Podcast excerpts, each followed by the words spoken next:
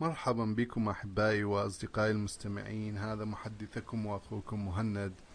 ألتقي بكم في بداية يوم جديد وقراءة جديدة وصوت يوميات الكتاب المقدس.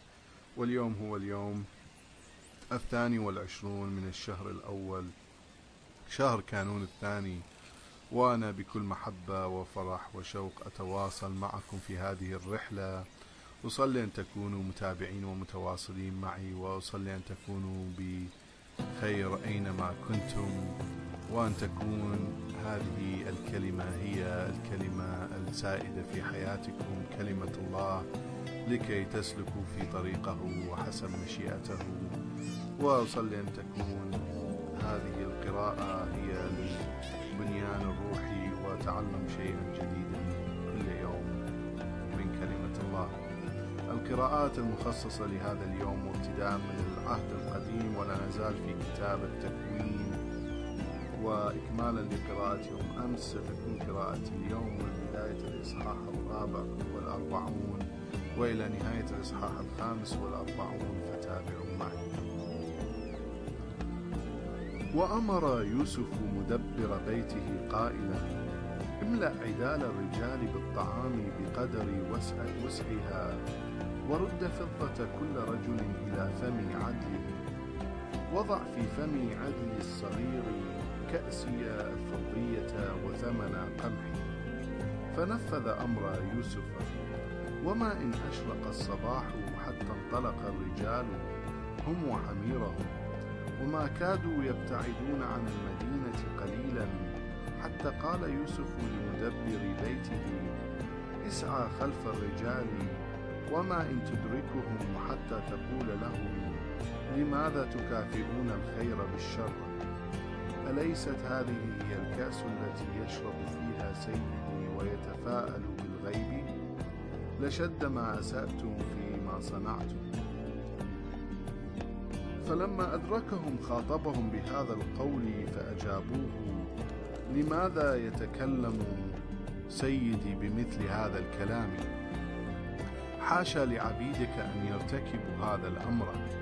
هو ذا الفضة والتي عثرنا عليها في أفواه عدالنا رددناها لك معنا من أرض كنعان. فكيف نسرق فضة أو ذهبا من بيت سيدك؟ من تجد معه الكأس من عبيدك يمت ونكن نحن أيضا عبيدا لسيدي. فقال فليكن كما تقولون فالذي أجدها معه يصبح عبدا لي والباقون يكونون أبرياء. فبادر كل منهم إلى عدله وحطه على الأرض وفتحه ففتش مبتدئا من عدل الكبير حتى انتهى إلى عدل الصغير فعثر على الكأس في عدل بنيامين فمزقوا ثيابهم وحمل كل منهم عدله على حماره. ورجعوا إلى المدينة.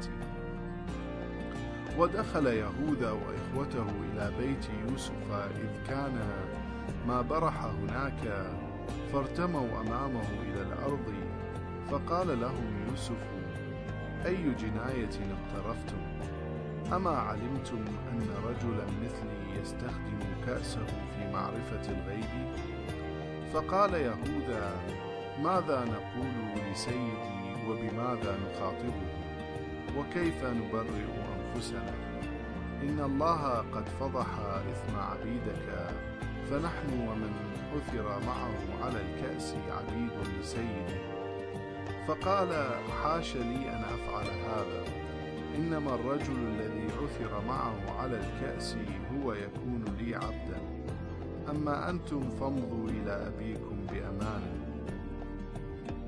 فتقدم منه يهوذا وقال يا سيدي دع عبدك ينطق بكلمة في مسمع سيدي ولا يحتدم غضبك على عبدك لأن سلطتك مماثلة لسلطة فرعون.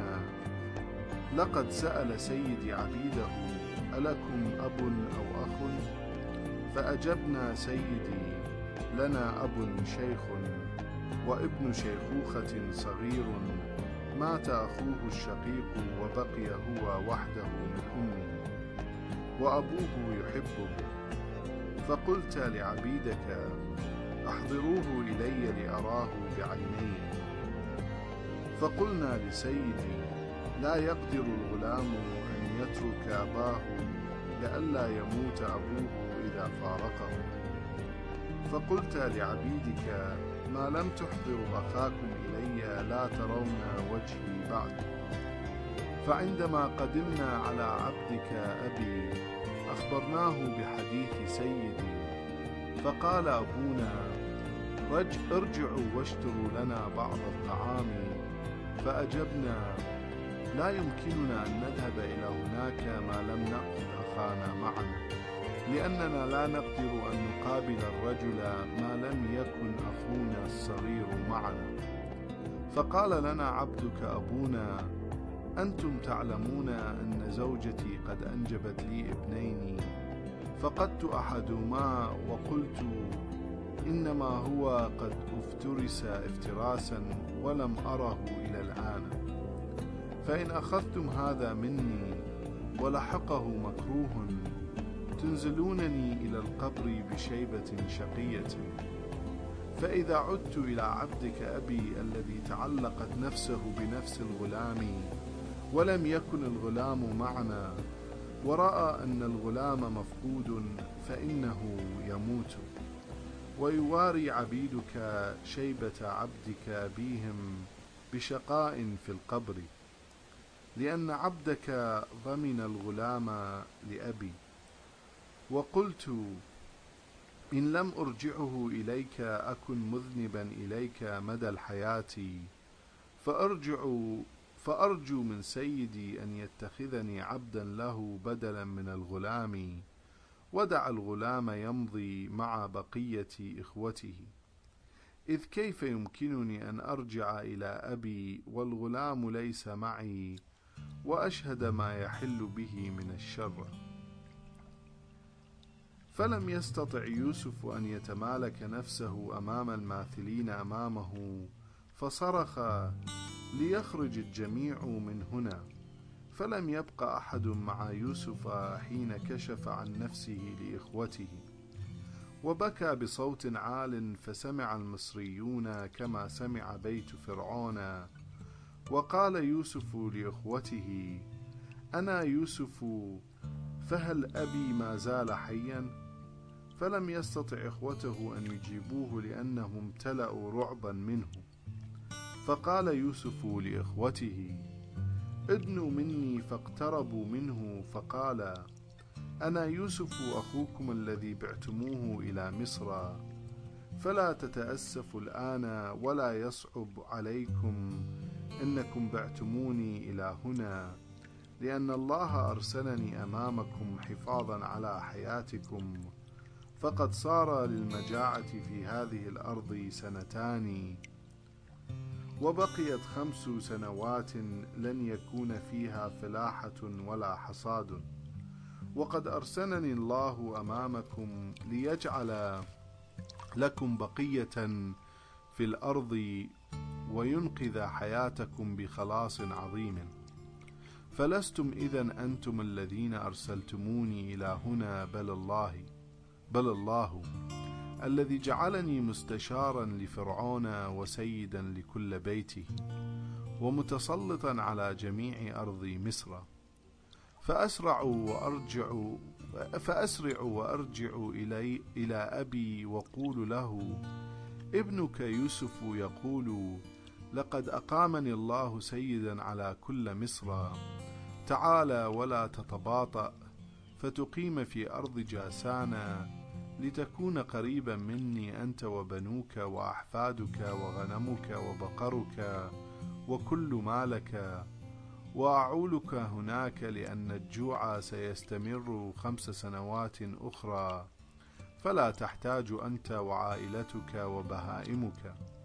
وها أنتم وأخي بنيامين شهود أنني أنا حقا الذي يخاطبكم.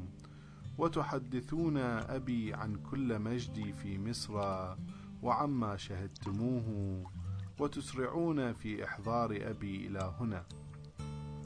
ثم تعانق يوسف وبنيامين وبكيا وقبل يوسف باقي إخوته وبكى معهم وعندئذ فقط تجرأ إخوته على مخاطبته.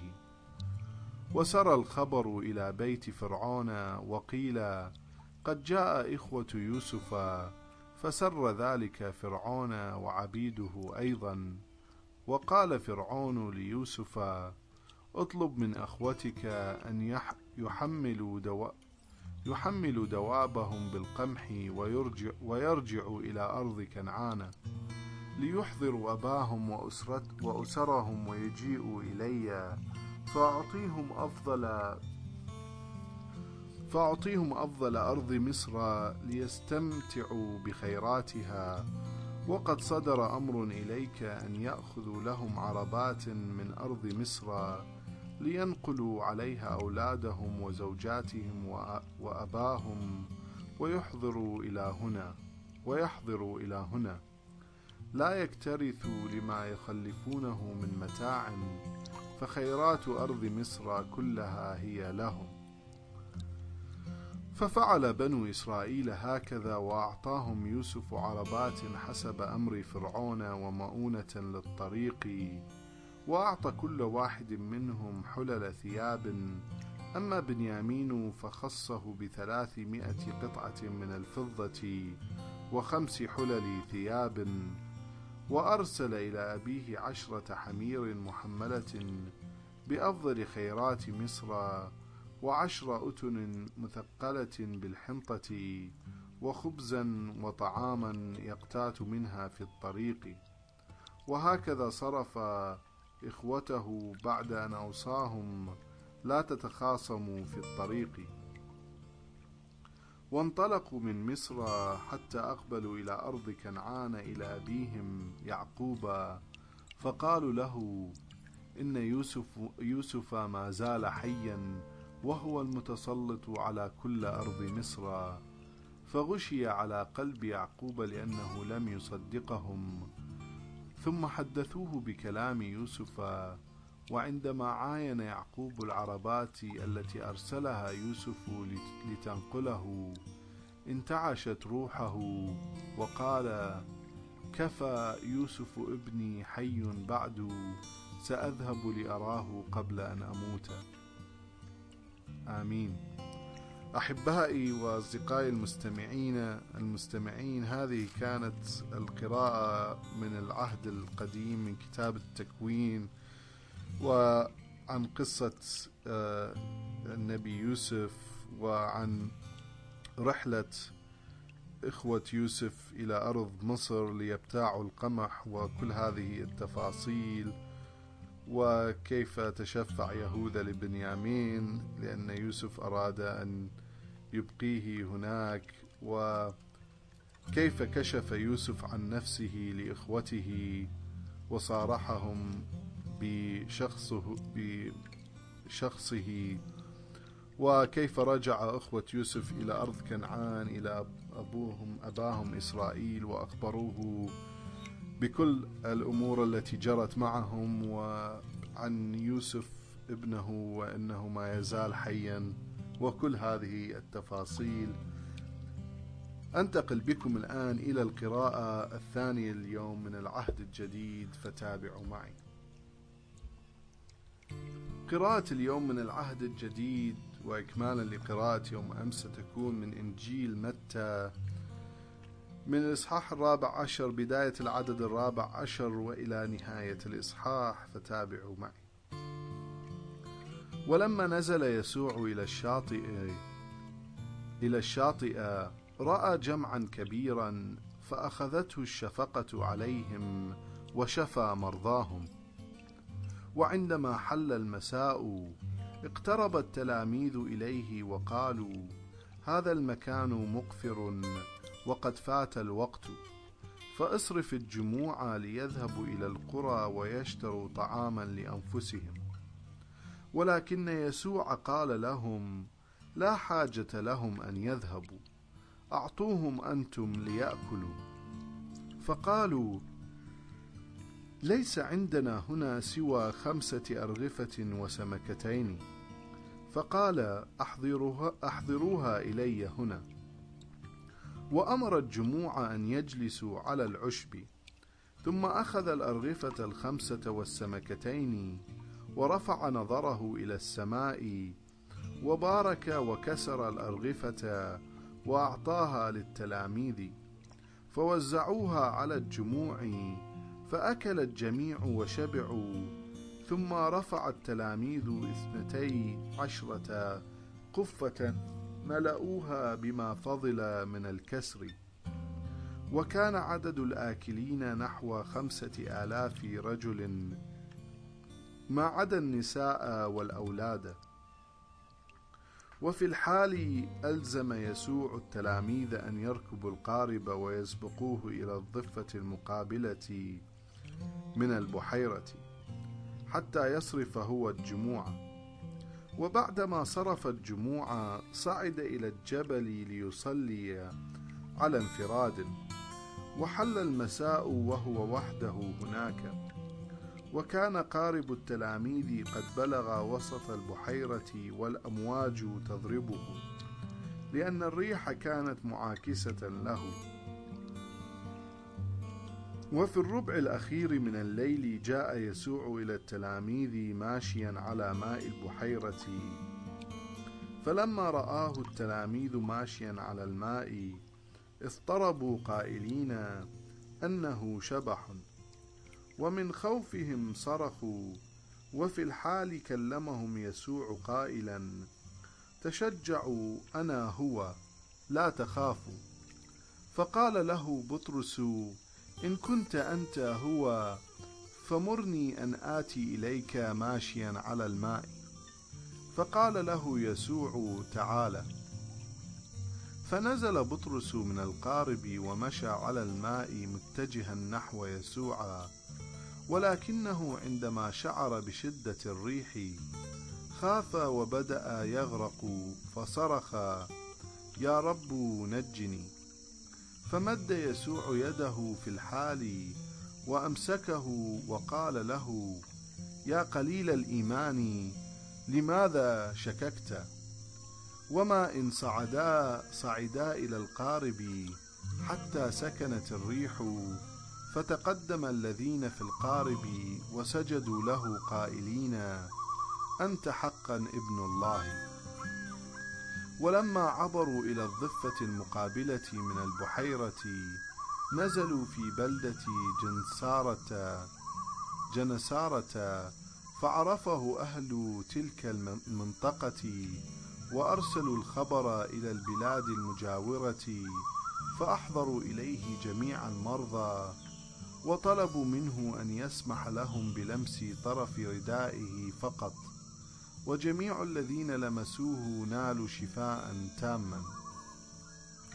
آمين. أحبائي وأصدقائي المستمعين هذه كانت القراءة من العهد الجديد من إنجيل متى.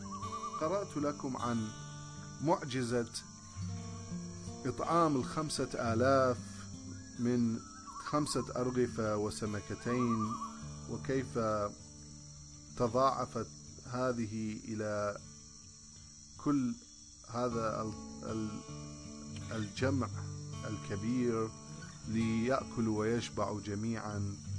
ومعجزة آه، يسوع وكيف مشى على الماء البحيرة ليصل إلى التلاميذ. وعن كل هذه المعجزات التي قام بها الرب يسوع وعن قدرته الإلهية. أنتقل بكم الآن إلى القراءة من كتاب المزامير. القراءة اليوم من كتاب المزامير ستكون إكمالا للمزمور الثامن عشر من بداية الإصحاح الخامس والثلاثون إلى نهاية المزمور فتابعوا معي. تجعل أيضا خلاصك ترسا لي فتعضدني بيمينك ويعظمني لطفك. وسعت طريقي تحت قدمي فلم تتقلقل عقباي, أطارد أعدائي فأدركهم ولا أرجع حتى أبيدهم. أسحقهم فلا يستطيعون النهوض. يسقطون تحت قدمي. تمنطقني بحزام من القوة تأهبا للقتال. تخضع لسلطان المتمردين علي يولون الأدبار هربا أمامي وأفني الذين يبغضونني يستغيثون ولا مخلصا ينادون الرب فلا يستجيب لهم. فأسحقهم كالغبار في مهب الريح وأطرحهم مثل الطين في الشوارع. تنقذني من ثورات الشعب وتجعلني سيدا للأمم. حتى صار شعب لم أكن أعرفه عبدا يخدمني فما أن يسمعوا أمري حتى يلبوه. الغرباء يتذللون لي الغرباء يخورون يخرجون من حصونهم يخرجون من حصونهم مرتعدين. حي هو الرب ومبارك صخرتي. ومتعال إله خلاصي. الإله المنتقم لي يخضع الشعوب لسلطاني منقذي من أعدائي رافعي على المتمردين علي ومن الرجل الطاغي تخلصني. لهذا أعترف لك بين الأمم وأرتل لاسمك يا مانح الخلاص العظيم لملكه وصانع الرحمة لمسيحه لداود ونسله إلى الأبد. آمين. أحبائي المستمعين هذه كانت القراءة من المزمور الثامن عشر. أنتقل بكم الآن إلى القراءة من كتاب الأمثال.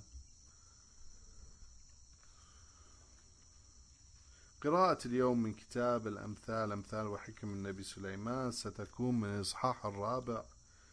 بداية العدد ال من بداية العدد الحادي عشر إلى نهاية العدد الثالث عشر. قد أرشدتك إلى طريق الحكمة وهديتك في مناهج الاستقامة. عندما تمشي لا تضيق خطواتك وحين تركض لا تتعثر. تمسك تمس تمسك بالإرشاد ولا تطرحه. صنه لأنه حياتك. آمين. أحبائي وأصدقائي المستمعين وبهذه الحكمة أكون قد وصلت إلى نهاية القراءات لهذا اليوم. أصلي أنها كانت نعمة وبركة لكم جميعا وأنكم قد تعلمتم شيئا جديدا من كلمة الله. إلى أن ألتقي بكم في قراءات جديدة اليوم غد. أترككم بسلام الرب.